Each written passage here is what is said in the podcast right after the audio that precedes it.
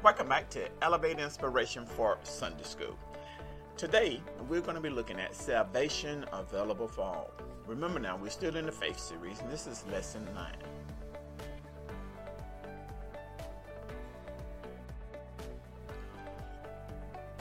So, what is the best news you ever heard? Today, we're going to consider the best news that was ever experienced by the world. We will also consider how that news must be shared with those heard it. So let's get into this. You know, when you think about rejoice, we conquered, you know, it is a legend that Philippides ran 26 miles back to Athens after they triumphed over at Marathon and that's where we get the 26 mile marathon. You know, legend has it that he arrived in the city with only enough life to utter, Rejoice, we've conquered before falling dead. You know, this was the anthems in the when they defeated the Persian. So Philippides' death was tragedy, but this dramatic message was good news for the unprotected city. Good news is worthy, uh, is worth the sacrifice for all. So we're going to look at this as we look at the 10th chapter of Romans. So before we go into the 10th chapter of Romans, I want you to think about in the 9th chapter, Apostle Paul. Remember now, he is a Jew. He was highly educated in the Jewish faith and understood the doctrine, teaching, and the working of the law. His education and training and love for the law contributed to his zealous opposition Remember, before he was Paul, he was Saul, and he opposed the church. Well, he still shows a love for his people. And he continues his theme even into this 10th chapter by stating, Brethren, my heart desire and prayer to God, to Israel, is that they might be saved. So let's get into the 10th chapter. preaching the word. In the 10th chapter, I'm looking at verses 5 through 13. Looking at verse 5, the emphasis on here is righteousness of the law. Paul goes back and he talks about the law. You remember now, God gave the law not to save us, but to show us how guilty we are before a holy God, to show how lost we are as we acknowledge our dilemma.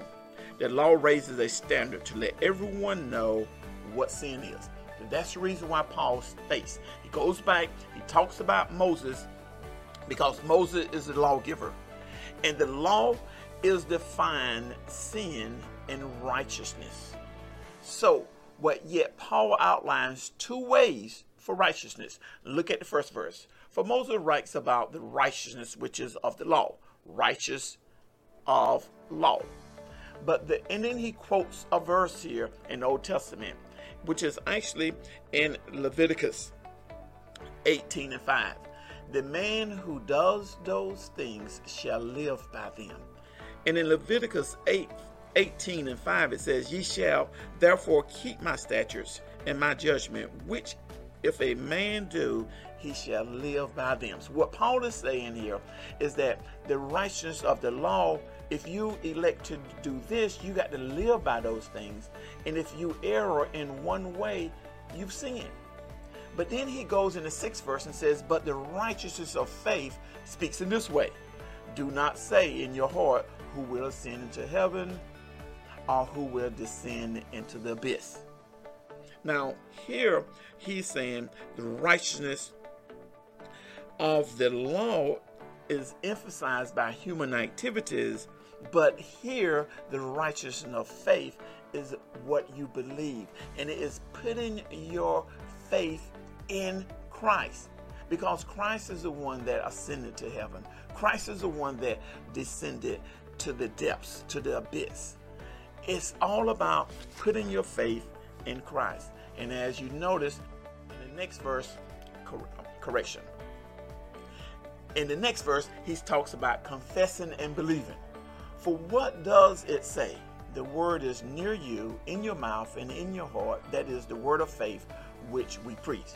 Now, in other words, if you confess, now I highlighted confess Because this is all about confessing and believing. Because in the next verse it says, if you confess with your mouth the Lord Jesus and believe in your heart that God has raised him from the dead, and there's the catch, you will be saved. So it's confessing and believing. For with the heart one believes unto righteousness, and with the mouth confession is made into salvation. Now, in the 11th verse, I want to emphasize the word. It says, Whoever believes on him will not be put to shame. So, what Paul is saying that there's no distinction between the Jews and the Greek. There's no distinction between the rich or the poor, between the ones that have and the one that have not. For the same Lord is over all, no matter what you have. So it's whoever calls on the name of the Lord shall be saved. So basically, if you think about this,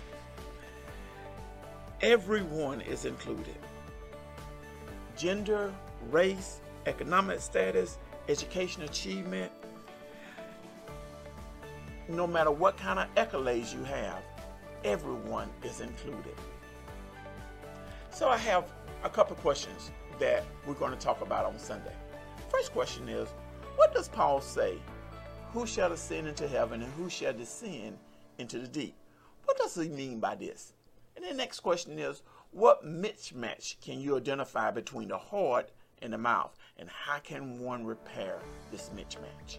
So if you think about what the heart says and what the mouth says. I like what people always say is God knows my heart. That's true. But what is coming out your mouth? That's another thing. We're going to dig a little bit deeper and ask what emphasis on breath and death should one adopt and why? And then the second question, should we seek the help of another? Or is this strictly a do it do it yourself job? Hmm, something to think about. Okay, our next outline is telling the good news, and this is the last outline. And I just want to read these verses to you because I think they are actually self explanatory. This is sending and preaching. And what Paul is saying, remember now, he is a preacher. He is one that had persecuted the church. He knows the zeal of the law, and he has he knows now the good news of the gospel. And he says here in the 14th verse, How then shall they call on him in whom they have not believed? And how shall they believe in him in whom they have not heard? And how shall they hear without a preacher? And how shall they preach unless they be sent? As it is written, he quotes a verse here from the Old Testament again. How beautiful are the feet of those who preach the gospel of peace, who bring glad tidings of good things. You know, I like this right here because basically what this verse is telling us is is this is a preacher. In other words, in the Greek word when you translate preacher, it describes a herald or an announcer who runs ahead of the king and proclaims what the king wish others to know. We see this a lot in, in the Old Testament in Daniel 3 and 4. I want to quote this verse to you. It says, Then a herald cries aloud, To you it is commanded, O people, nation, and language. So Paul is referencing here that that this is a person that goes ahead of the king. And he's proclaiming. Think about that from a spiritual standpoint. Our King is Christ Jesus. And what we are doing is proclaiming what he has done. And then he's listen, and he says in the sixth verse, but they have not all obeyed the gospel. For Isaiah say, Lord, who has believed our report? So then faith comes by hearing, and hearing by the word of God. Know, we're going to dig a little bit deeper, and question is, what more can we do in proclaiming the good news? I want you to think about that. And then I want you to think about how can we assist the church in its evangelic efforts, locally, nationally, and internationally. I just want you to think big and record this. And then we're going to dig a little bit deeper by looking at, you know, um, Edgar Guest says, I'd rather see a sermon than hear one in a day.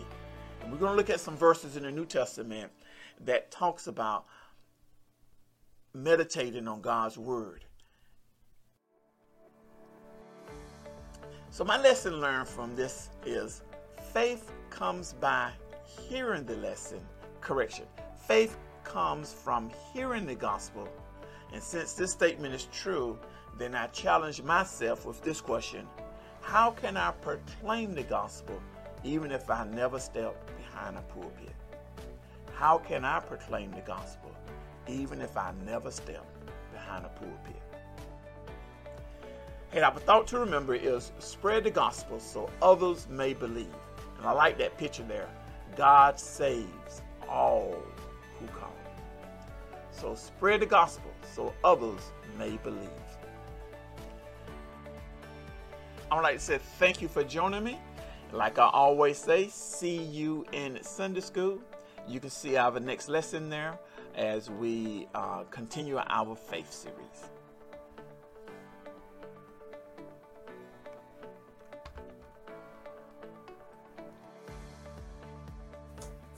I would like to invite you to our See You in Sunday School discussion. It is a Zoom discussion at 6 p.m. Central Standard Time on Sunday. The meeting ID is 642 382 0755 and the passcode is CU123. Have a blessed day.